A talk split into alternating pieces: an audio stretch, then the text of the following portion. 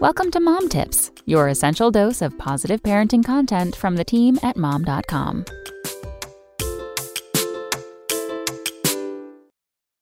A child's BMI does not determine their health. Children see their doctor for regular checkups or a cold, but once they get to a certain age, some leave with a clear message Your body is wrong. Go on a diet. This often happens when doctors start calculating and talking about BMI.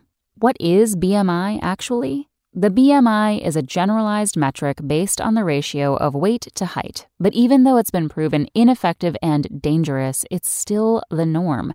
If a child's weight lands above the BMI for obesity, they will likely be told to lose weight. And as a result, we could be harming them mentally and emotionally.